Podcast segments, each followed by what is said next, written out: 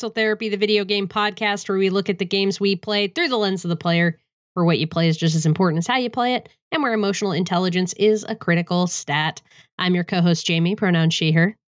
And I'm your co host, Spencer, pronouns they, them. And this is Pixel Therapy. Mm.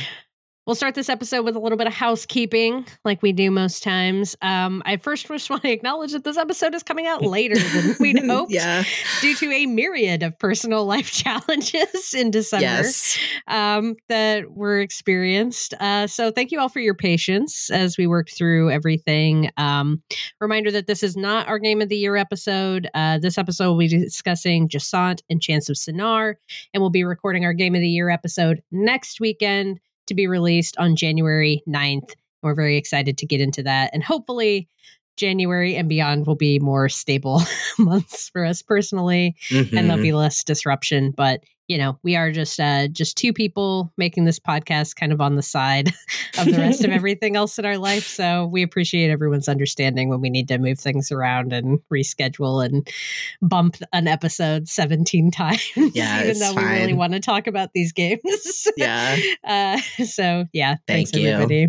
and sorry that this is coming out sideways. Um, Patreon shoutouts. Uh, this is everyone who subscribed to our Patreon name in the credits tier um, at the moment. So that's a very big thank you to Genevieve, Lindsay, Pimhatai, CD Mess, Ava, Sammy, and Alexis.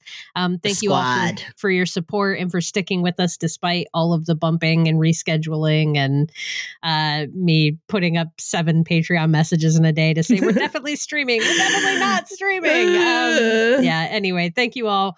Uh, it makes it all uh we we just love making content for you all so thank you for your support yes. Uh, remember, if you want to get your name in the credits, you can hop on over to patreon.com slash pixel therapy pod, where you can subscribe for free to get updates about our streams and public episodes, or for as little as $2 a month, you can get access to those monthly bonus episodes that we do.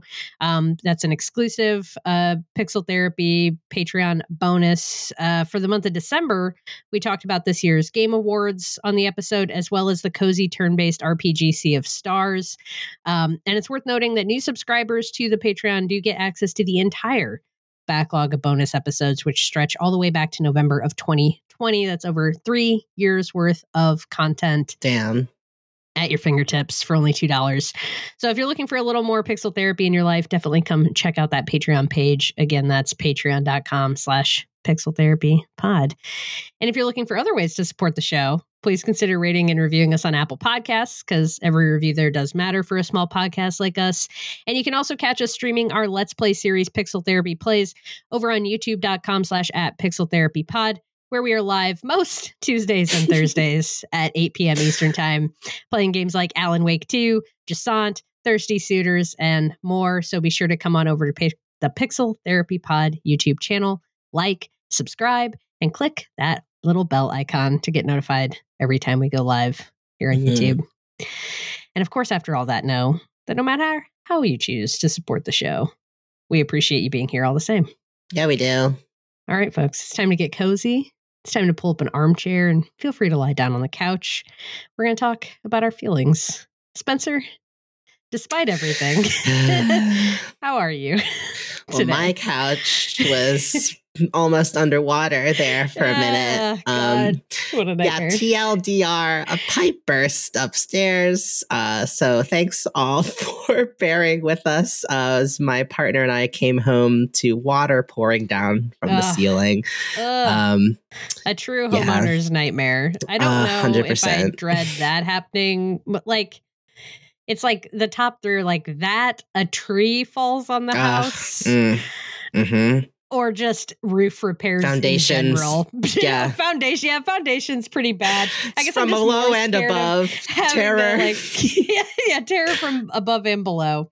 Yeah, but you know, just just one of the the trade offs for being a homeowner. Yeah, especially when your house is built in 1880.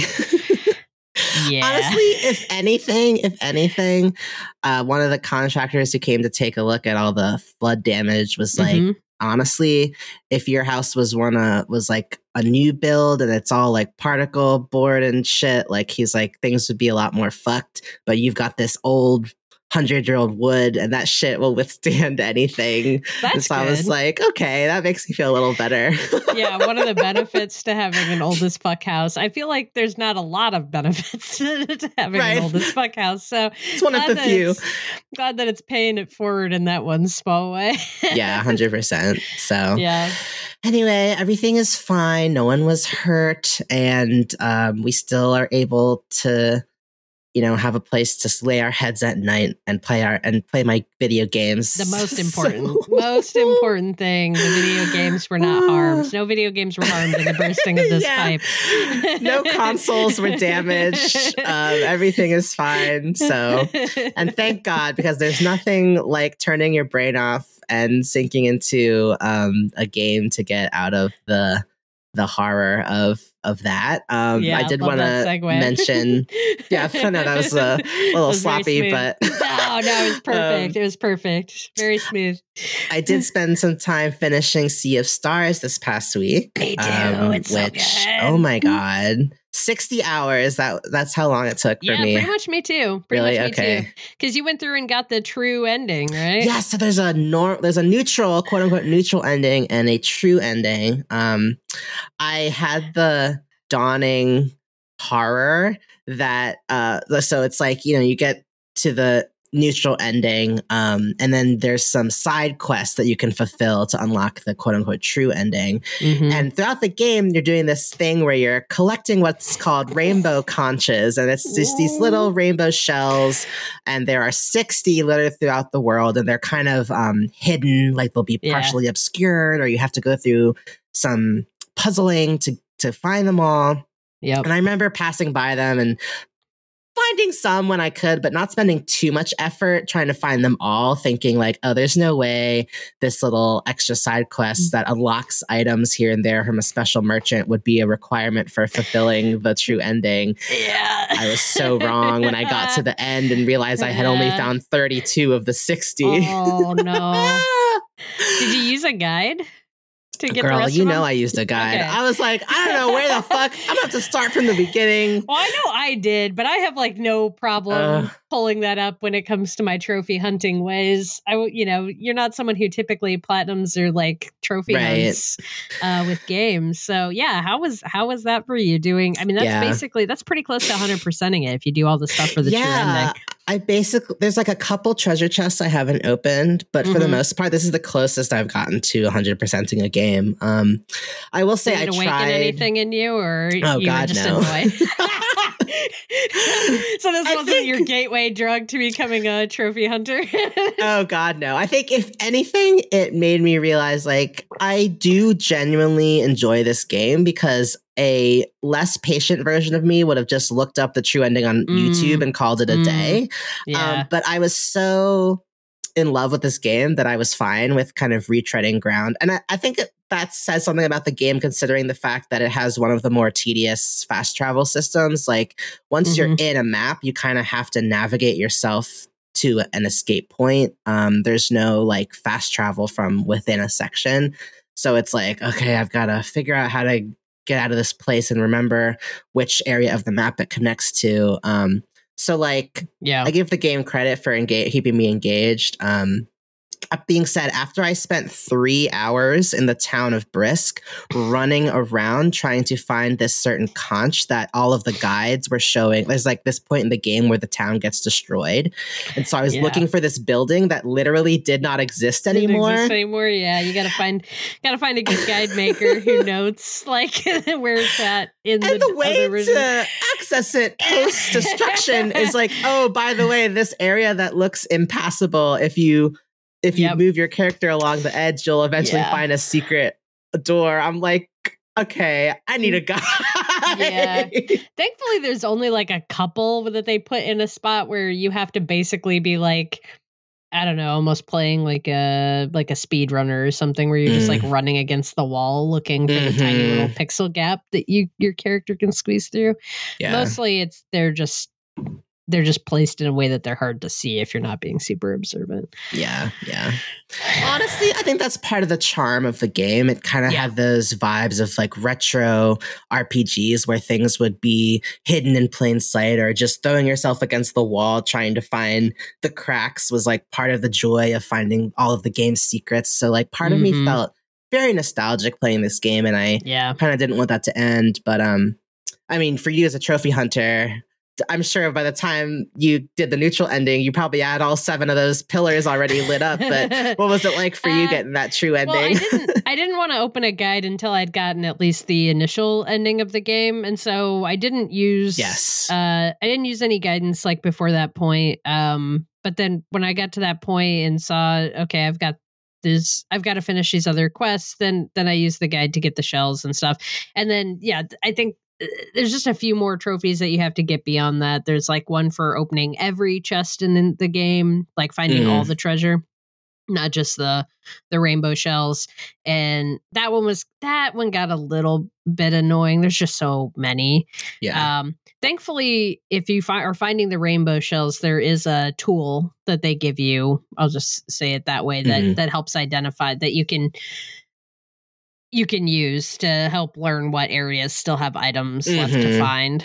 Um, so that makes it a little easier. And then at that stage in the game, while you don't get a true fast travel system, you do get a way to travel that's much quicker, and you can just kind of go right to the at least the uh yeah i don't i don't know what you would call that because there's like there's like the the world is broken up into islands and each Mhm. island has a map but when you're moving on the large island map it's like when you're traveling between worlds and mario kind of Right. style where you're just like a you know you're just moving along these little fixed points and you can still kind of jump between those points but then once you go into the actual level that's where you lose the ability to fast travel so yeah. I don't know. They do they give you things at that stage of the game that make it quicker, but you are still having to Mhm. go into each section, and so trying to find all the treasure chests was a little bit annoying.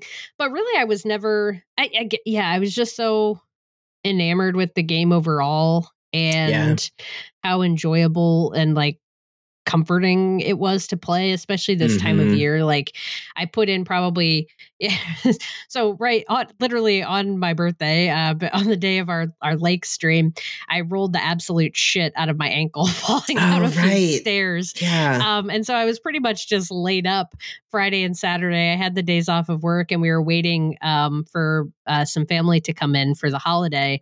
And I basically just laid with my leg up in the air and played Sea of Stars. And so Mhm. even even though there were Mm. like a few points where I was like. This is a little bit tedious. It really never bothered me. And some Mm. platinums, sometimes when I platinum a game, by the time I actually pop that platinum trophy, I'm like, great, I am ready to uninstall this. And when I did pop the platinum trophy on uh, Sea of Stars, I was still a little bit like, I kind of wish there was oh. there was more here. There was more Yeah. story. Um, but I absolutely love the true ending that you can achieve. There's so Mm. yeah, it's just a really heartwarming Yeah. game. It's got It's one of those. cozy. Yeah, it's cozy. It's a little bittersweet. hmm It's a little. There's a little bit of of sadness there. hmm Ah, it just feels so good. yeah and like some great great themes throughout you know we talked talked a good bit about um the themes in our in our bonus episode i don't want to steal anything away from the content there but Mhm. i think as the game continued there's there's also stuff that it's saying about um grief and trauma and how we Mm. process that and then how that can how that affects uh I, I don't know there's a lot that they do with the the moraine character who's like the professor of the academy that our 2 Mhm. heroes like were trained in um and how the trauma that he has experienced um, impacted the way he was existing as a teacher and thus impacted some of his other students um, that Mhm. weren't our two main characters. And and yeah i don't know how that stuff kind of carries carries down and and how how you relate to and process your grief can dramatically change the way you approach situations the way you perceive your purpose in the in the world. So know, a lot of beautiful stuff in there. Yeah. great little game. And there was one uh i i had i had read that in the the developers discord um although i i like like anything else, I do think it would have meant more if it was actually explicitly stated in the game. Mm-hmm. But apparently in the Discord, it's canon in the game that um so like you're kind of your party is kind of caught between this millennia long battle between two basically godlike um, alchemists named Mhm. Resh'an and Aephorul. I don't know how to pronounce Yeah, their and- name. Yeah, they, Um, they never. There's no dialogue in the game, so we're giving it our yeah, best guess. all, we're, Yeah. yeah. we're reading, we're reading. Um, or no spoken dialogue, no voice acting. they're both sort of I don't know, genderless, but kind Mhm. of like masculine coded. And Mhm. apparently it's canon. The developers have said on their Discord that the two of them are lovers and they were yeah, I thought they might be implying that. Yeah. Oh, um, sorry. like part of the reason they sought to become immortal and become gods was because they couldn't be together at the time they were alive and were trying to become immortal so they could wait for a time where it would be more accepted. But then Mhm. things kind of went wrong and hence this whole battle between them begins. But I was like, cool. yeah. Would have been great to see that explicitly stated in the Yeah, game. But They thanks. definitely could have made that explicit. I definitely could tell they were implying there was something more to their relationship, but Mhm. at one point I thought maybe they were brother, like yeah. that they yeah, were siblings. Yeah. Um, and then kind of got the sense that maybe they weren't due to like some other like yeah, very veiled. yeah. Like there's one point where um the one character refer is like talking to Resh'an and refers to Aephorul. You said Mhm, this is his mhm. name, uh, refers to Aephorul as Resh'an's friend, and Resh'an Right. kind of like I don't even remember exactly what their response is, but it's kind of like yeah, friend, Yeah, Like, exactly. Yeah. um, and so I was like, okay, yeah, there is something else going on here, Yeah, uh, for sure, yeah. but yeah, it's very, very vague. Uh, I, yeah, they take could have it. made that explicit. I'll take it. Yeah, just give it, give that to me. Um, yeah. yeah. Um, But yeah, great game. Great game. mhm. anyway, that's not why we're here today, though. It's not. Thank you for that segue. uh, we're here to talk about Jusant and Chants of Sennaar. And, uh, well, let me intro the games a little bit and then I'll say a few words about why we're pairing these two up. Um, but Jusant, uh, for folks who uh, didn't check out our streams, we did two streams on Jusant if you want to go back and watch any of the gameplay there. Um, but it's a meditative puzzle climbing game made by Don't Nod. Uh, which is the studio behind the original Life is Strange games. And in the game, you play as a young person who's on a journey to climb an abandoned tower that's filled with artifacts of a civilization long past. Um, a lot of explorato- uh, exploration um, and exploratory storytelling. Um, no dialogue, very quiet, meditative Mm. game.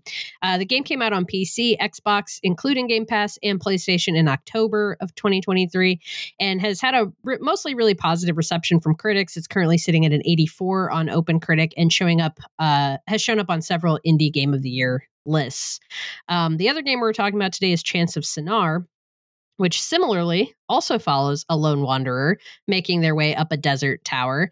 However, in this game, in Chants of Sennaar, civilization is still very much present, uh, as the tower is inhabited by several communities who have become isolated from each other and no longer speak the same language. Uh, very much pulling from the story of the Tower of Babel. Um, the game has said that in its descriptions, and it's very much it very much used that as kind of a an influence for the set dressing of the game. Um, the puzzles in Chants of Sennaar revolve around deciphering each language that you encounter as the player character, um, and languages are represented through logographic writing systems as characters speak to you in text-based dialogue, and yeah, uh, by interpreting clues presented through nonverbal communication, illustrated signs, and other contextual set dressing. You are uh, translating the languages as you go through the game and using that to solve the puzzles that the game sets up as you ascend the tower. Uh, Chants of Sennaar was developed by the studio Rundisc, and it was released on Nintendo Switch, PlayStation, PC, and Xbox in September of this year. And it's currently sitting at an 82 on Open, Open Critic and was an, actually a Games for Impact Award nominee at this year's Game Awards. So those are the two games we're going to be talking about. Um, I think one of the main reason we paired these two up is they are both pretty small, like kind of like you could beat them in a day if you wanted Mhm. to. Indie games. I think. Jusant is like four to six hours, and Chants of Sennaar it took me maybe ten ish. Yeah, Um, like a 12 for bit me. Yeah. Yeah. Um, and both of them center uh, very interestingly around towers in, Mhm. in the desert um, that Yeah. you as a as a lone individual are climbing without like a really strong sense of why you're climbing the tower Mm. that you kind of piece together as the game goes on. So there Mhm. seemed to be some like just thematic and and um s- like setting connective tissue here between these two Yeah. games, uh, which is the main reason we decided to pair them up and and talk about them together. Um, Mhm. but just to start, Spencer, can you tell me uh, how much you've played of each game, what you've been playing them on, and uh, like kind of your high level take? Let's start with Jusant. Yeah. Uh, so I finished. I've I finished both games, both Jusant and Chants of Sennaar. Um, okay. Uh, like like we've talked about, um, I think Jusant took me about six hours, and uh, Chants of Sennaar took about 12 Mhm. Um, I played both on Steam. Uh, Mhm. Jusant actually played like keyboard style, which is like rare for me. Just wanted to since we were streaming it a couple times, Yeah, I figured, yeah. eh, might as well. Um, and Chants of Sennaar, Steam Deck, my BFF this year, 20, the MVP of 2023. Yeah, um, you've really you've played almost everything on Steam Deck I love year. that thing. I fucking love that. Did you play Sea of Stars on Steam Deck too? You know I did.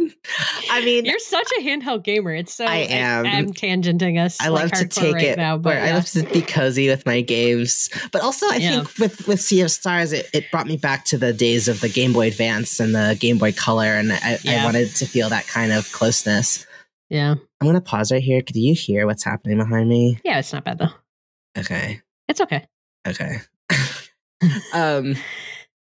Anyway, on terms of my high level take, um, I think besides the th- the thematic parallels that you've already described, I feel like both of these games did such an excellent job of building deeply resonant narrative without any words. Um, yeah, in the yeah. environment, in the mechanics, and in just the way that such lovable characters were brought to life with nothing more than like body language and music and and the mechanics again I, i'm just struck like both of these games made me cry and it's like they don't even have they barely have faces and i'm like connecting so deeply with with with these Mhm. stories and so just i mean they just both really like i don't know reminds why why I love games and uh, why it's so important to to fund smaller stories and, and indie creators and not everything has to be like a triple A like true to life like super graphically in- intense uh cinematic production like yeah. I mean, even as people who love those type of games, like yeah yeah I, I think just just watching the massive layoffs in the industry this year, Mm. and um, I don't know how closely you've been following some of the information that's come out of the the huge hacker leak that's happened in Insomniac, which like, is absolutely terrible. That Insomniac basically had a bunch of uh, the developer of the Spider-Man games, among others, uh, had a bunch of data like held hostage by some ransomware hackers. And of course, they didn't pay the ransom, and the data was released. Um, absolutely awful that a bunch of personal data was included in Mm. that um, for the developers. Um, but there was also a ton of emails and marketing strategy plans and information about Yeah. their budgets and conversations with Sony and just Mhm. so much information that came out in this in this leak but something that's kind of come out of it is um, just more understanding of how first of all how much money it's costing to make these huge uh, you know you could almost say these are quadruple a right uh, video right. games right you know hundreds of millions of dollars going Mm. into these year-long development processes to pay all of these people to do this work and then Mm. it's the um, the platform holders the producers of the publishers of the games not wanting to pay that much and whether Mhm. that's it's it's hard to say right now if that is coming from a place of like well the CEOs need more money and we're not making enough off of these games to justify these rising costs but like it is a it is a huge financial cost to turn out games that look like Spider-Man 2 that look like Oh, yeah. The Last of Us Part 2 that that look like these these games do. And while I think they're absolutely beautiful, you can also do something so inventive with so much less. Mhm, um, And I think it just begs the question of whether or not those resources need to be allocated that way. Mm, Which I think is a mhm, fair question. mhm. Um, but yeah, Sorry, I derailed us again. no, it's okay. I, like you said, I think these two games, especially, are just really welcome reminders of how much you can do with a lot less um, mm-hmm. and how important those smaller titles are too to the rich tapestry we have all the games we have available to play. So Absolutely. thanks, developers. yes, thank you, developers. um, for my part, uh, I'll toss in here that I did not play Jusant at all. Mm-hmm. Like, did not get hands on a controller with that. I I think I want to. I'm interested to hear more of what you have to say about it because I didn't get to see the ending of the game. I obviously was there for the two streams that we did on it, so I saw a good yeah. portion of the game, um, but didn't get to see the ending. And I think from everything I've read and heard you say about the game, it feels like the kind of game that you do have to physically experience to really get. I think totally. You know, we'll get into this more later, but it seems mm-hmm. like a mm-hmm. big part of the connection with that game is the physical control of it and how you're interacting with like the actual controller or keyboard, yes. you know, whatever it is, uh, and the game. Um, so I'm not quite sure. I mean, I th- I have thoughts and stuff to share about the game, but I think yeah, my yeah. connection to it is way less than my connection with Chants of Sennaar because it's it's the kind of game that I think just watching it is not quite computing in mm. the same way.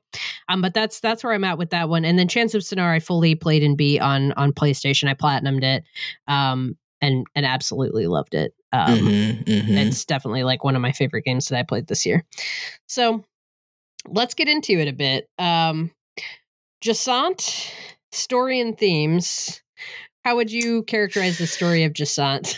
yeah, so I would say kind of if anyone's played Season, okay. um, it's sort of this post or impend I guess okay. Season is like impending apocalypse, but yes, Jusant is like shortly after an apocalyptic event. Um, you are in this desert society um, and slowly learn that it used to be covered in ocean, and this tower was rising out of the ocean that provided food, provided water, provided salt to cook and sell. And there was a very vibrant community built on this side of the planet. Um, but climate change and uh, it's not super clear how much human impact has been involved, but um, what's basically happened is that the planet has stopped turning. And so on one side of the planet, it's never ending sun. And on the other side, it's storm, stormy and, dar- and darkness. And, and as a result, all the water has dried up all the food. There's been a deep drought and a lack of food, and and most everyone has either passed or abandoned um, this area. And so you're trying to climb this tower. You're accompanied by a little um, friend. It looks kind of like a like a whale uh cloud. yeah, it's like he's just like a little goop. A little goopy guy. And um yeah, I think I think there's in terms of themes, I think there's stuff in there around collectivism and society and, and different ways of imagining community and, and what community can look like in the face of disaster. Like there were clearly in the in the letters and remnants left behind, um, you see pieces of what the culture of, of, of this society was like and and how people um, tried to stay connected to each other or were waiting for each other or or trying to remember people who had passed and loved ones who maybe be hard to reach because some have left and while some have chosen to stay behind um, and so you get little pieces kind of like in the last of us when you travel through the world and find mm-hmm. notes from survivors um, or little clues uh, to who passed through different certain areas. There's kind of a bit of that as you're making your climb. Um, so themes around community, themes around um, you know inhabiting a dying planet and what kind of what do we owe to it? What how do we continue surviving uh, when there are changes happening beyond our control? Um, why like what are people's ties to land and what might make some choose to stay while others want to leave.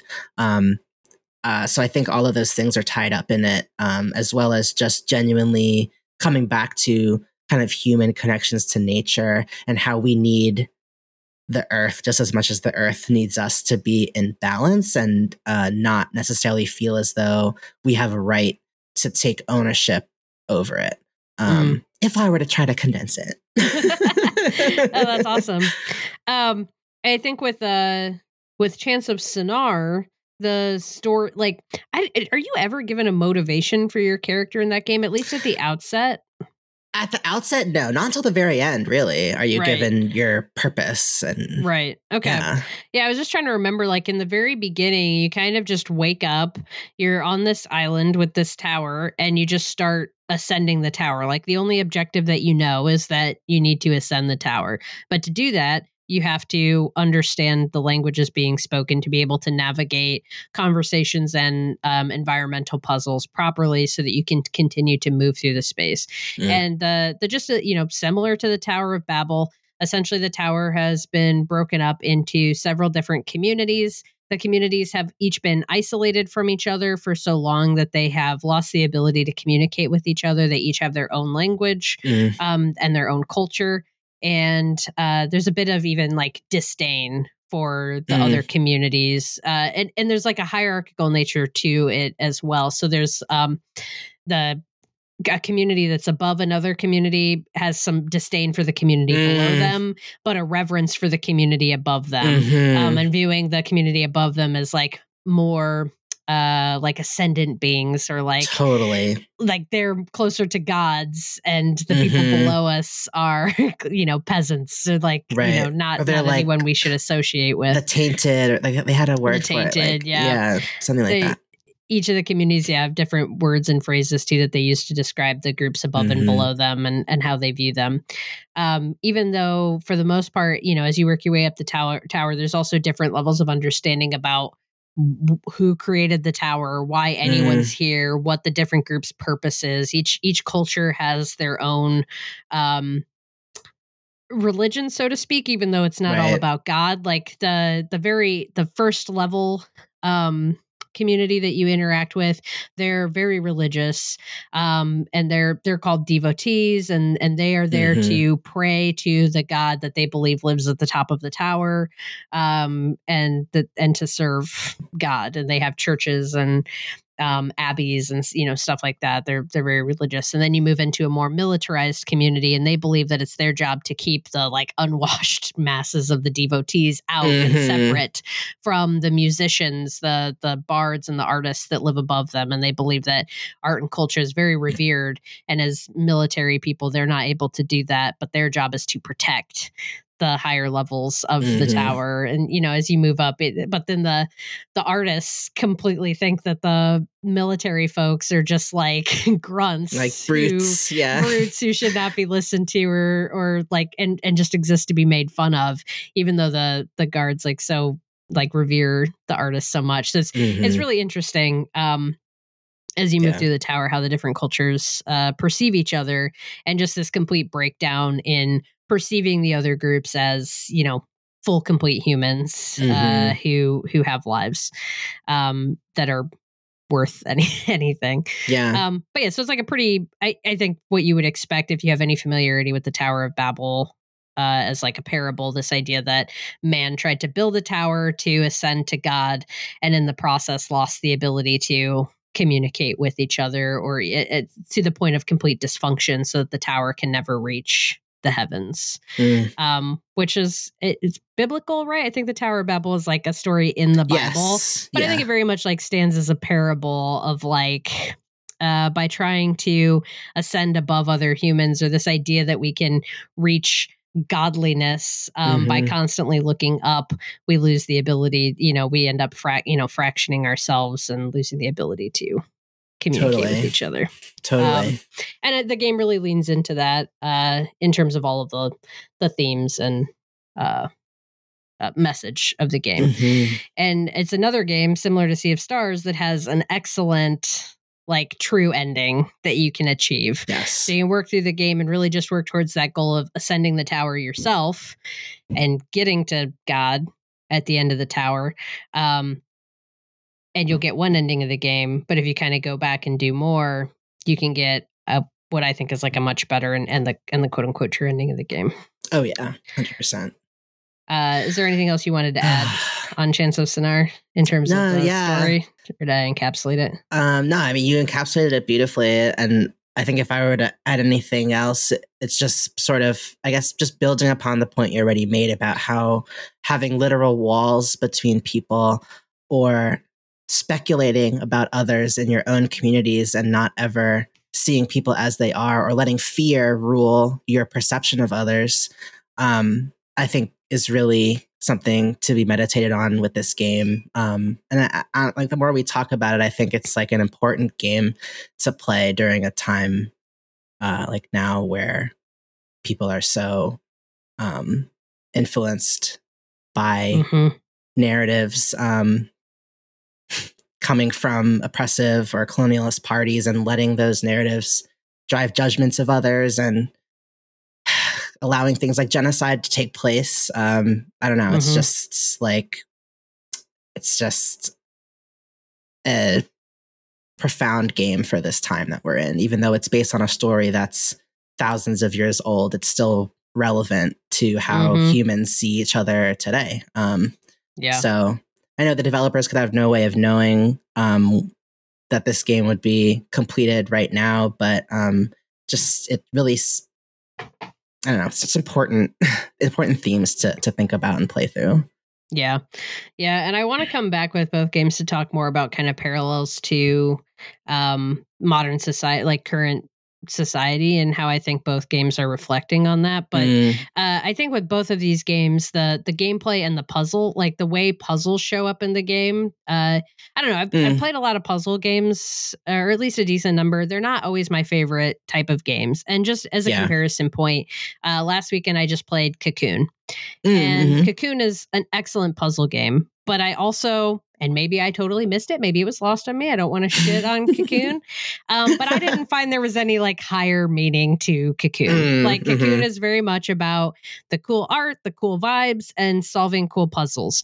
And I feel like that is what a lot of puzzle games do, and that can be perfectly fine if that's what you come to puzzle games for.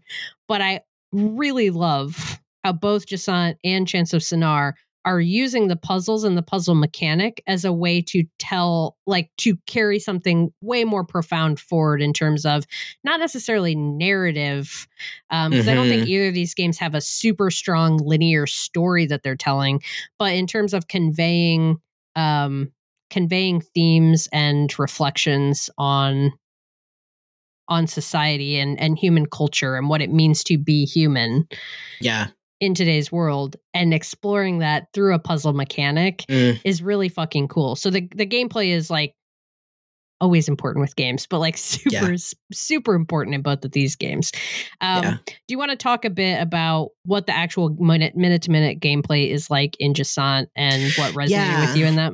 Yeah, totally. I mean, as we sort of alluded to earlier, I mean, part of the genius of Jusant is just how much the act of controlling your character and interacting with the game defines ah, it's just part of the immersive quality of the game like some would say that climbing might be some of the most annoying or difficult mechanics in most games. And Jusant made a game that was totally about climbing. You are doing it constantly. And not only that, but also I lied earlier. I said I played it with a keyboard and mouse. I didn't. I played it on my PC with a PS5 controller. Okay. Okay. Um, but it's like moving your moving your hands and legs, gripping, letting go, reaching. All of these are like independently controlled with your your uh, triggers, right and left triggers, and your joystick. And so it's like it, you're truly immersed in the act of literally holding onto a rock, letting go with your other hand, reaching to the next rock, and it there's no like autopilot. Like you are mm-hmm. constantly grounded in these physical actions via the controller. Um, that is the closest I've ever felt to really climbing. Um, down to the deep thought and intention that has to be put at each step of placing your body, managing your stamina, um, and continuing forward up a wall. Like if anyone has ever um, climbed, uh, whether with whether with rope or doing bouldering, uh, which is like shorter walls that you're climbing with the intent of letting yourself fall when you've reached the top of normally they're not higher than like 10 foot walls. Um, it really felt just like how it feel like I've I've done a little bit of bouldering myself and um, you really are thinking like it's strategic about it's not just getting to the top of the wall. Like you really have to plan your route ahead of time because you know that once you're up there and gravity starts doing its work, you're going to be fighting your body the whole way up and you need to manage your energy. Um, and also just be confident about how, if your placements, if you're going to lose your grip, if you're not going to be able to reach, like you really got to think about it. And I mean, this game did an unbelievable job of replicating that experience with a controller. Um, and so, you know, you've got a rope, you're connecting to points along these walls, you're progressing up higher and higher through this tower. Maybe one area is the ruins of of a community of a town. Maybe another area is inside uh, like caves. Maybe another area is um, these windy, rainy cliffs and that you're clinging to. Um, maybe another area is is frozen and covered in, in snow and ice. And so the elements as well as the terrain um, just create these really interesting climbing puzzles. Um, and you know the game is only a few hours long, so I think you know if this was if this was ten plus hours, maybe something like this would get a little tedious. But I think not only where the climbing puzzle is beautifully designed and in terms of how that you can interact with various elements of the environment um, but it was the perfect amount of time to start to feel like you were able to master it without it becoming like too long like it was just wonderfully paced as well um, yeah, did I miss anything from your observations of Jusant? No, I don't, I don't think so. I did notice uh, when we were streaming it that there was some, and it, maybe I misinterpreted this, but I, it seemed like there were times where it was a little bit frustrating. Though. Oh yeah. like, like, do you think that works for or against the game? Um, I think I think it's realistic. Like, okay. And I think that that's a compliment. Like, I think, uh, I mean, bouldering is one of the hardest things I've ever done. And there are certainly times where I would get very frustrated with just like like the wall never really gets easier. Like you just get stronger or you or you mm. figure out how to strategize your way up there. Um and in a lot of um climbing gyms like they'll change the configurations every um every few days. And there's actually a word for it. Oh it's escaping me of course as i'm talking about it now. But they have a word like like bouldering um courses like they're called like puzzles or something like they like climbers have a word for it like puzzles or something like that um and so when I was playing the game, like, yes, I was getting frustrated. Yes, we were on stream, so people can see me getting frustrated if they want to go to our YouTube channel and watch our Jusant um, Let's Plays. And it, if anything, it, I felt like the people who built this game had real respect for the act of climbing and and were really bringing to life that it, it, it is one of the most physically challenging things the human body can do. And mm-hmm. it also made it that much more rewarding when i was able to figure it out. I think it's interesting to think about because i typically don't like game like dark Soul, souls games for example. I don't like them uh roguelikes for the most part. I don't like them because I find it very stressful to be in these like high stress combat environments where things are coming at you and it's like your heart is racing and it's it's very um what's the word? Like uh takes the confidence out of you demoralizing to keep losing mm-hmm. over and over again. And if you fail um, you're you're losing a, a significant amount of progress. Yeah that too. Don't love that. Um and I find with this game that like it maybe because the main person I was competing against was myself, mm. and it wasn't as if uh, the game was throwing things at me or um like it wasn't it wasn't necessarily like a high stress environment in the same way, but it just felt almost meditative to get comfortable with that kind of failure. Um, I'm not going to say there were ever like I'm not going to say there weren't moments where I was frustrated. Like like okay, there were a couple of moments where it felt like oh, I should have been able to grab that. And Mhm. I wasn't able to, maybe almost like a bug kind of thing. That's frustrating 100%. And I think that for what it was trying to do, it's it just it just really succeeded in that immersion. And if anything, uh, it adds to the experience of the game again because it's only four to six hours. Like if you can push through, I think if anything, it's just very rewarding to Mhm. to have it be difficult. Um, because it's just about it's as much about the journey as it is about reaching the top. So Yeah. Yeah. I've made my peace with it. But yes, there were moments that were very frustrating. And I think um, it is a game that requires a bit of perseverance. And I Mhm. think even for me, as someone who feels like I'm a pretty experienced gamer, having these mechanics be so grounded in the physicality of the body and gripping and releasing um, it really humbled me in terms of my comfort with a controller because I really felt like I had to relearn how to control this this game character. Yeah. um, Yeah. I, I don't know. It was a cool. It was it was really cool way to kind of subvert my expectations of what I was getting from a game. Like I think it's always Mhm. really awesome and inspiring when developers think of new ways to kind of mix up the mechanics we're all used to and make something really fresh um, and just opening the mind a bit more about what a game can do or how it can be played. Like I do really feel like there should have been more recognition for this game this year. Um, yeah. Yeah, yeah. no, I don't think it got nominated for any awards, but uh, like I said at the beginning, I have seen it pop up on several different Game of the Year lists, uh, Mhm. mostly uh, game lists that are highlighting indie games specifically. Mm. But uh, it's been nice to see it showing so prominently there on several Mhm. different of the publications and stuff that I follow. Um, on the other side of the coin, though, I feel like Chants of Sennaar uh, got nominated at Game Awards, but I haven't seen it showing up in as many indie game of the year lists, which is interesting. That I don't know, just that that dichotomy there. But um, to talk for a second about Chants Mhm. of Sennaar and, and the the gameplay of that game. Um, you know, I said like the main thing that you're, even though your objective is to move through the tower, you're not going to do that without translating language and understanding some of what people say to you.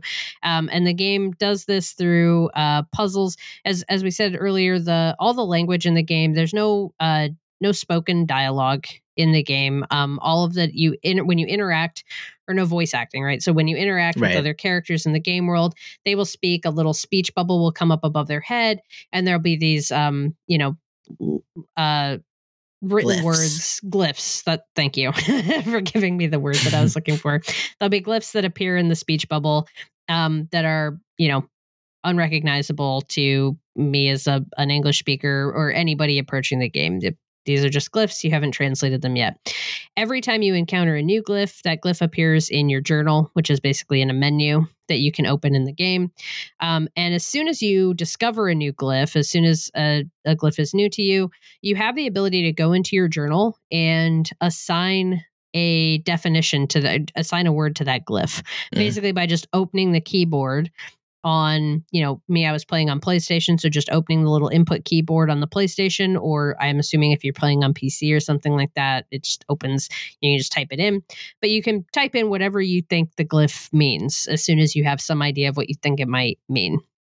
And then when you encounter other characters or signage in the world that are using that glyph, instead of seeing the glyph in the speech bubble or on the sign, you'll see in italics the word that you think the glyph means. Mm. And the italics indicates that that's not yet confirmed. It's just what you think it is. Um, I found that to be a super cool mechanic. I was, con- you know, every time I encountered a new glyph, I was going into my journal and like I'd I'd put in like several words, like slit, you know, with slashes. Like, okay, I think this might mean this or this or this. So here's the slashes, and then that way you can see it in context when people are talking to you and help get a better sense of whether you're on the right track with a word. Um, but uh, once the game has presented a glyph or a set of glyphs to you enough times that it thinks you've given been given enough context to definitively know what that word is, it uh, presents you with a little puzzle in your journal that has drawings that represent the different words, and you have to do a little matching game to match the glyph to the drawing. And then if you match the correct glyphs to the correct drawings within a given set of pages in your journal um, and successfully complete the matchmaking game, it the game will essentially lock in those glyphs and it will officially confirm for you the exact word that those glyphs Mm. mean. So maybe I thought the word was river, but it was actually water and the game will lock it in. But I still understood enough to be able to connect that glyph to the Mhm. picture of water in the book. And then the, ga- the game confirms for me, yes, that is water. And now moving forward, when I encounter that word being spoken or written somewhere, the text in the game will actually just say, no longer italicized, water, anywhere that it appears, intermixed with other glyphs that I haven't translated or italicized words if they are glyphs that I've encountered and I've made a guess at their translation, but I haven't fully locked it in. Um, and that process is super. Just, it was just really fucking cool. You feel so fucking smart as you Oh my god, these feel things like a together genius. yeah, there's just there's just something really um I don't know for anybody who's uh and I'm I'm not fluent in any other languages besides English, but I took Spanish pretty extensively throughout high school. I've done Duolingo. There is something Mhm. really fun and cool about learning another language, recognizing words, and even getting to have, even if it's like a really broken conversation with someone who doesn't speak the same language as you, like through that barrier. It's like there is something like deeply and innately human and connecting about trying to do something like that or having an experience like that um that like is i couldn't you, can't even fully articulate like what's so special about that and this game just like does it constantly throughout every moment. As you you know originally you approached a character and they said some things and you had no clue. There was no other context for what they might be saying. And then you spend time exploring the level and and talking to other people and looking at other signs and you slowly begin to piece together what the different words mean. And by the time you come back to that first character suddenly everything they're saying is filled in and you fully understand them and those moments are so Mm. great and revelatory and feel just like so connecting and Mm. the world of Chants of Sennaar unlike the world of Jusant is totally populated and alive there's Mm. characters everywhere doing things living their lives and they're not all necessarily like they're all saying things they're all doing things that are going to help you decipher the language but they feel like their own distinct they don't just feel like a mechanism to solve the puzzle like they Yeah. feel like people living their lives and doing their own thing Mm. I think that just adds to the richness and the uh like how great it feels to actually solve the puzzles Yeah. um the game also has uh like little side quest opportunities built in characters who need certain things or who are looking for certain things the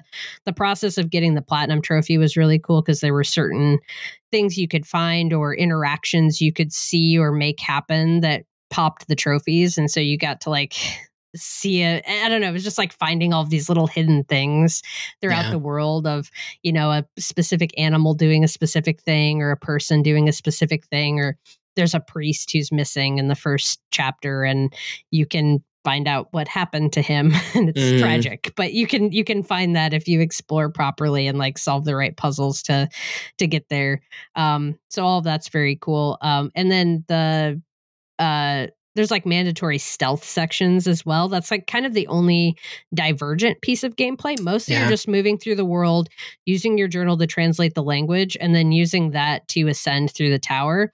And you don't have to.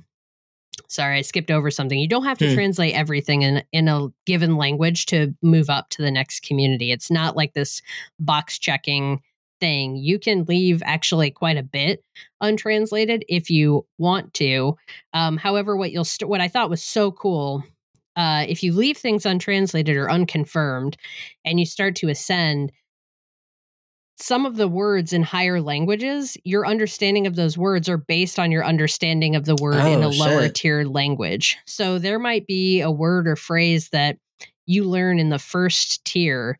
And if you don't confirm that, like I had a word that I was all the way up in like the fourth tier and I had still never confirmed it. So because it was still referencing back to my original understanding of the the word, Mm. it was still italicized anywhere I saw it. And I couldn't confirm the true meaning of that word Mm. until I went back to the original community and found it and confirmed it and got it locked in. And then the game Wow, would filled in yeah. the correct phrase for all the other words that were in that chain. Oh, so your understanding of one language can be based on your understanding of other ones wow, in, in a very very cool way um but that means that yeah so you, you, the game doesn't force you or compel you to learn every single word in a language, but if you do, you'll just have a richer experience and you'll obviously be understanding what's happening around you better. But mm. the the actual translation of the language is your tool to move through the world. It's not the uh it's not the objective of the game, mm-hmm, right? Mm-hmm. Um, but coming back to those stealth sections, those are really kind of the only divergent gameplay from the the puzzle, like the language puzzles. Mm. And I don't know how you felt about the stealth sections, but I thought they were perfectly fine. It was a nice like break in pace. I kind of liked it, it, Yeah. Yeah. It wasn't, it, they were, it was interesting to have them in there. They always made sense narratively, like why I had to yeah. stealth through a specific area. They weren't so difficult that I was getting frustrated with them, mm-hmm. but it mm-hmm. also was just like, I don't know, it was just an interesting other thing that was kind of thrown in the game yeah. that you could take or leave. Um, it wasn't anything I was like, oh, this is so good. This is the best part of the game. But it also kind of broke up mm-hmm. um, the rest of the gameplay. So. It was nice to have a win when the translations were really kicking my ass and I felt like I was too dumb to continue. And yeah. those would give me a nice boost. yeah. And I will say, like, the the game and the like tutorialization of the game is so hands off. Oh yeah. Like the the developers really like they barely tell you how to do anything or how to mm. figure mm. anything out and you're really left on your own and I think it's a testament to how well designed everything is that yes. like 95% of the time that works so seamlessly. Mm. Um, I didn't feel like the game was too easy. I was just legitimately felt like I was getting the information and context clues that I needed, that I was solving things at the pace that the game wanted me to solve it. So when you do run into a wall, which does happen mm-hmm. periodically mm-hmm. throughout the game, uh, it was hard to tell if that was me or if it was a design flaw in the game. And mm. those can it can be frustrating when you get stuck on a word and you just don't know what the answer is. And there, there's a few ways that you can cheese things with the journal a little bit in terms of plugging in, but that always felt really. I hated doing that. I did do it a couple of times. it felt cheap. It felt cheap, yeah. right? Like to to kind of cheat the system and and you know, it's I did like, that. it's like here's a page in the journal that's got three drawings on it. I have yeah. no idea what these 15 glyphs that I have mean. so I'm just gonna plug every single glyph into yeah. every single hole until I get the pattern right and it confirms what these words mean for me. And yeah. I did do that a few times, and it's hard to say if that was a design flaw in the game or if um if I just wasn't smart enough for the puzzles. Mm-hmm. But interesting to hear that you struggle with that a few times too. And I think those are the only points where the game kind of sags a little bit because mm-hmm. there really isn't. If you get hung up on something like that, there really isn't too much you can do except kind of go back keep, through the world yeah. and just beat your head against it and try to see if you can figure out what it is. But it's like if you if the context clues just aren't clicking for you, yeah. There's no so the game maybe could have done with like a hint system or you know mm-hmm. just something to help if you get stuck like that, but obviously we worked around it, but that was definitely mm-hmm. the most frustrating thing that yeah. I encountered in the game was if, if you didn't get it, you didn't really have any options right, for how to right. get around it besides trying to look up an answer uh, on the internet or uh, trying to yeah. just like kind of beast your way through it with the journal. Yeah, yeah. Let's just say if you're not someone who typically enjoys New York Times word puzzles, this might have a little bit of a learning curve, but it, the juice is worth the squeeze if you can power through. yeah. Um, so when it comes to like the overall design of the games, um, I guess with Chants of Sennaar, I've said like the tower feels so lived in. There's so mm. much happening around you at any given time. Um, there's something about that process then of solving the puzzles. Like it, it really speaks to this way that, or it, it really evokes the feelings of connecting with humans across barriers, across differences, and that, mm-hmm. as we already said, is like a huge theme of the game. Um, I pulled a quote from Emily Price over at Polygon, who wrote a review titled When Puzzle Game Chants of Sennaar is on a Roll, There's Nothing Else Like It. And it's funny that that's the title because the first sentence of my quote is that same, exact same thing. So I'm not repeating myself, but this is the quote. Uh, Emily writes When Chants of Sennaar is on a roll, there's really nothing else like it. And when it gets tedious, it never remains so for very long. But I think fun is the wrong metric for this game. Is viewing ancient Egyptian sculpture fun? Is reading Ovid or Virginia Woolf? For that matter, is learning a language. Sometimes, but we do these activities to experience a different kind of pleasure, accessing a shared understanding of what it means to be human across barriers of time and interpretation. Chants of Sennaar folds every one of its puzzle solving bricks into a Rubik's Cube of a concept, and yet it revels most of all in panlinguistic understanding. The figure taking their break on a roof, or the grunted no from a security guard, or the laughter of a child playing hide and seek all serve to remind you of your place in a community. Learning a language stands in for observing and appreciating a culture that's unfamiliar to you. It's a lofty goal for a game, and it's one that Chants of Sennaar achieves. Mm. Um, so all of that world world building just coalescing into this experience of moving through a space where you are very much an outsider to all of these cultures, and yet you can experience them. You can experience how different they are, and still find the human moments within each space, within each people um, and and even sometimes those human moments are uh, like irritating. Like I found yeah. the artist community to be really snob. Like when yeah. you first arrive in the artist community, they all wear masks and you don't like you, your mask doesn't look like their mask and they're just like laughing at you because they mm-hmm. think you're a guard um, because you come from the the lower tier where the guards were at. Yeah. And so they're just like really kind of rude to you as you're trying to figure mm-hmm. out their language. And that comes across even before you understand what they're totally. saying. You understand that you're being laughed at, that you're being talked down to, mm. um, that they don't think much of you, that they don't really want to engage with you.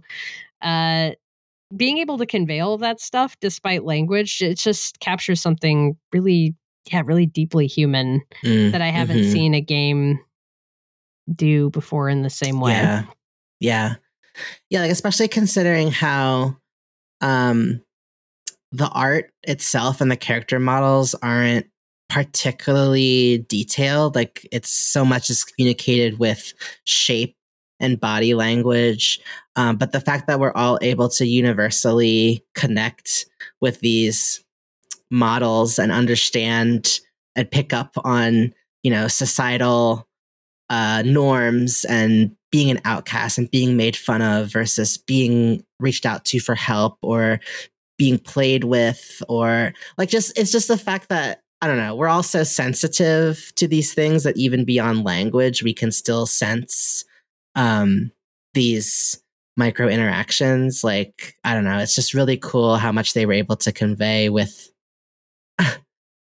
with arguably like very little detail like like yeah. sketches really of characters like well and i think it showcases how i think we take for granted a lot of the times how much we as we as humans are like we have evolved to understand so much about another person based on things like body language like yeah. visual cues from the yeah. other person without understanding anything the other person is saying mm. and and yet we've taken so much of our communication and the way we talk to each other online into a mm. place where the only thing that you see from another person is what they've typed into a screen mm. with mm-hmm. no hu like just I, I, don't know it just really had me thinking about how much of the way we connect as humans is grounded in our ability to like be in physical proximity to each other mm. and pick up on those innate cues like the sound just you know tone of voice uh body language uh physical presence how we're holding ourselves carrying ourselves how we're interacting with each other what we're look what we're looking at what we're focusing on what we're listening to um the other aspects of our culture like what we prioritize what the the things that are in our home what kind of art is mm. available mm. to us like all of these things say so much about us as people and individuals and communities and cultures. And we've cut so much of that off in mm-hmm. the way mm-hmm. that we actually interact with each other, at least, especially across difference, mm-hmm, right? Mm-hmm. Especially across, like when we're talking about vast, large, you know, Twitter, yeah. X as like yeah. being this huge communication platform and yet there's so little humanity in how we interact with each other on yeah. twitter there's there's really nothing beyond the language beyond the words and how uh, prioritized that has become in terms of how we relate to each other mm. and how isolating and probably dehumanizing that has inherently been when you consider how much communication can happen without words mm-hmm. or how mm-hmm. much communication does happen without words for sure for sure yeah. Um, but turning that turning that back on Jusant too, a game that uh, the design of that is very much like you're. I, I guess what's interesting to me about Jusant is like how much do you feel the process of climbing the tower, like the actual mechanics of the game, are conveying the the themes of Jusant because so much of the world building in Jusant, or at least what I perceived or picked up on, is about it's about climate change. It's about, um, I guess, uh, what I felt it was chewing on was this idea of, or at least how it relates to what we're going through right now, is like what it feels like to actually to to lose resources to mm. lose access to resources and the impact that that has on destabilizing a community mm. destabilizing mm. a populace and actually uh, displacing people um, as we experience yeah. climate change and the, and the dramatic impacts of climate change and how that's going to actually like like this culture this people is gone mm-hmm. because of the impacts of climate change because their culture was built around the water and the tower right. and how they right. existed there. But right. I feel like so much of that comes through in the letters in Jusant. And I wonder yeah. how how you feel the themes connect to the actual like climbing mechanics. Or yeah, they? I think it's that's a good point. I, I do think it comes through more in terms of what you're observing as you're climbing.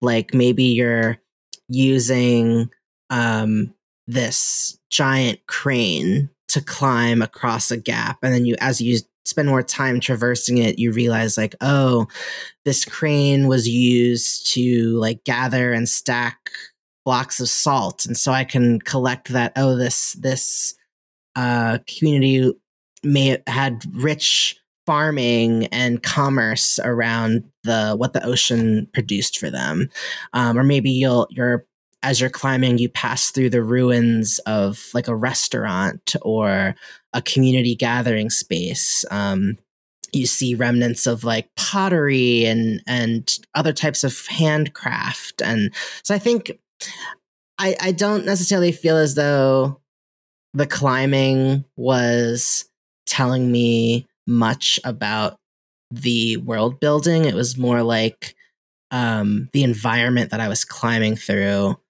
told more about the people that were that that existed there before. Um, does that answer your question? Yeah, I think so. I, I just I, both of these games have this through line of ascent ascension. Like mm. you're you're moving from the bottom to the top through the space and through a community and, and or like through communities, I guess, in the case of um Chants of Sennaar.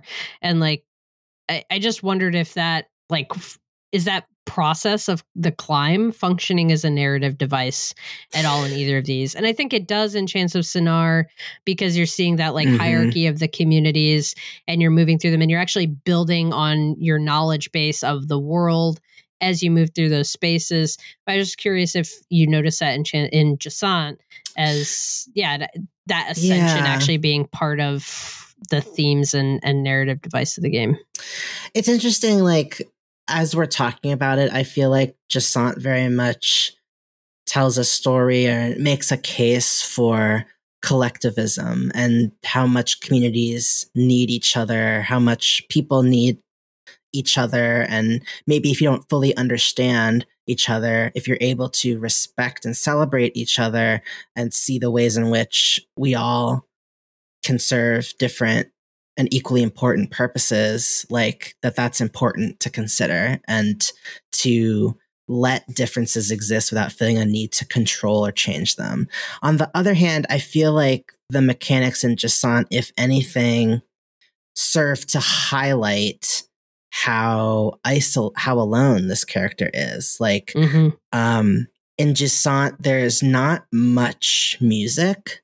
Like most of the time, you are listening to the sounds of your character struggling to breathe as they're gripping and climbing up this treacherous face. If anything, the mechanics in Jusant show the the almost insurmountable, immense feeling of climbing this tower and how massive of a task, how like Sisyphean the task is, and how like the aftermath, the consequence of human action or inaction that led to this climate crisis, what the cost of that is. Like you are completely alone and you are a tiny person um, trying to traverse this natural challenge um, that has been exacerbated by the lack of human care resulting in this climate crisis and this extreme weather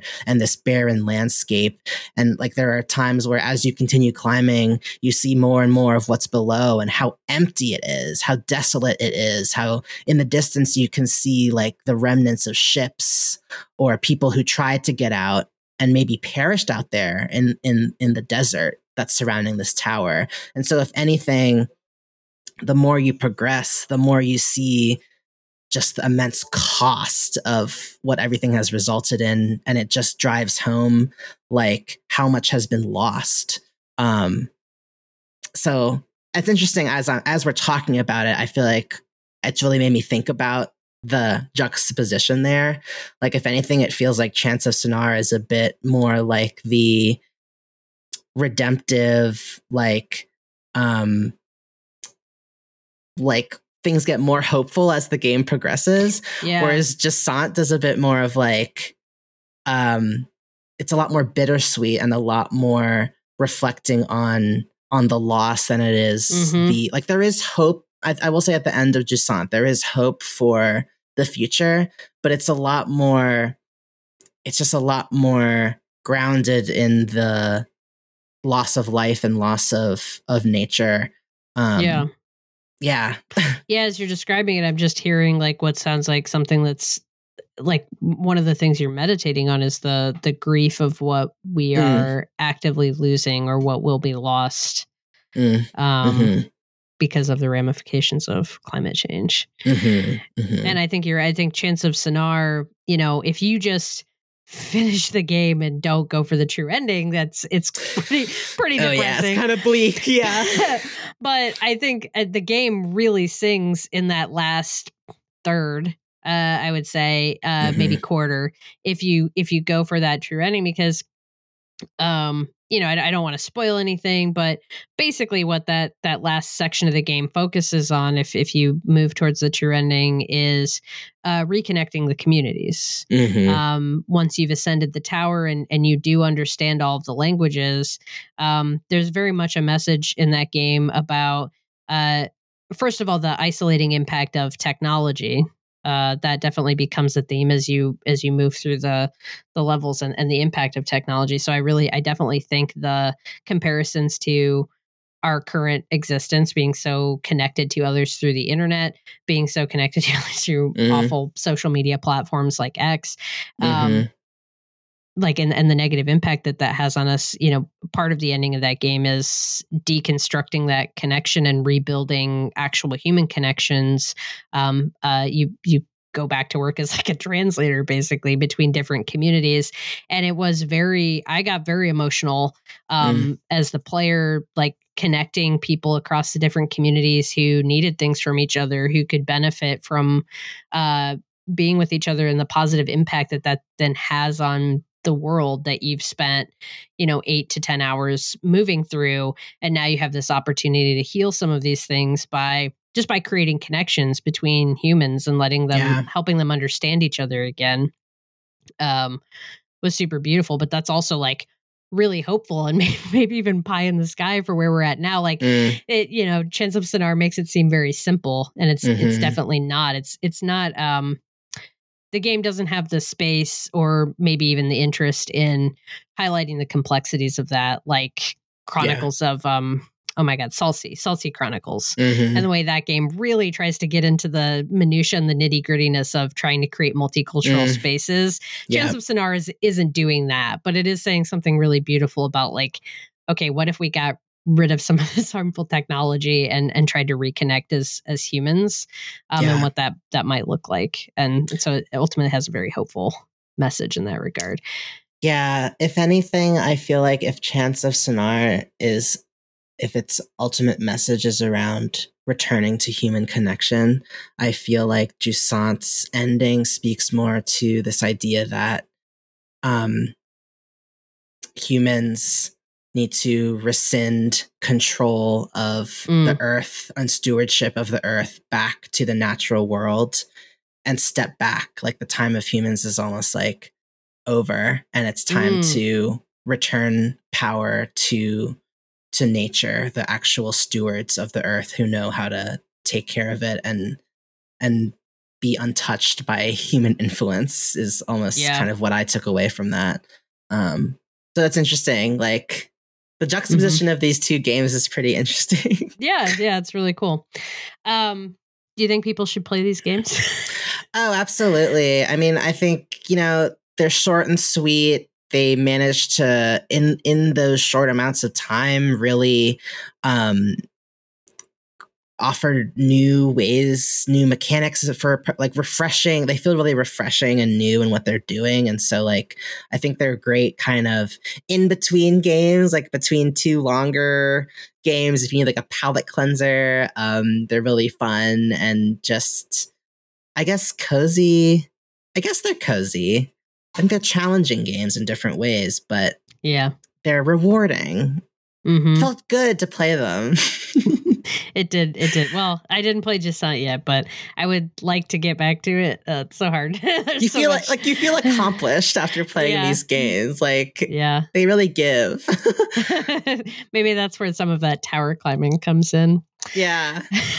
uh, well, yeah, we hope uh, folks uh, will enjoy this conversation and that you'll go check out Jusant and Chants of Sennaar, two smaller games that absolutely do deserve your attention in this busy, very busy year of Mm. video games. Um, but time is up for today's session of Pixel Therapy. Thank you all for tuning in, and we hope that listening to our thoughts and feelings gave you some thoughts and feelings of your own.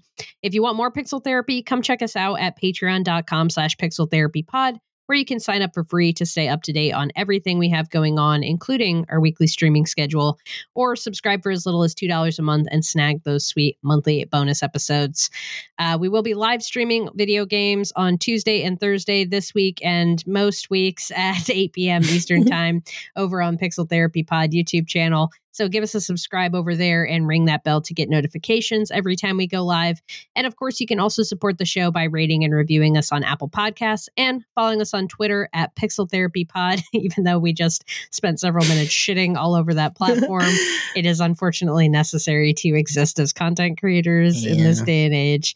Um, so that stuff is uh, important and we do appreciate it just as much. Finally, since we like to put our money and our energy where our mouth is, we end every episode with a recommended side quest. Um, this week, I'm telling y'all about the Anti Police Terror Project, uh, which can be found at antipoliceterrorproject.org. Um, they are a Black led, multiracial, intergenerational coalition that seeks to build a replicable and sustainable model to eradicate police terror in communities of color. Um, they support families surviving police terror in their fight for justice, document police abuses, and connect impacted families and community members with resources, legal referrals, and opportunities for healing. Um, there's also a bail fund going on right now for anti-genocide protesters who have been affected um, in the Bay Area. Um, and so you can check out more about um, this organization, donate, um, and get involved at antipoliceterrorproject.org. Thank you for that side quest, Spencer. That is our show for today. So go forth, run a story mission, level up some stats, and don't forget to hug an NPC every now and then. We'll be back soon with some more Pixel Therapy. Bye bye.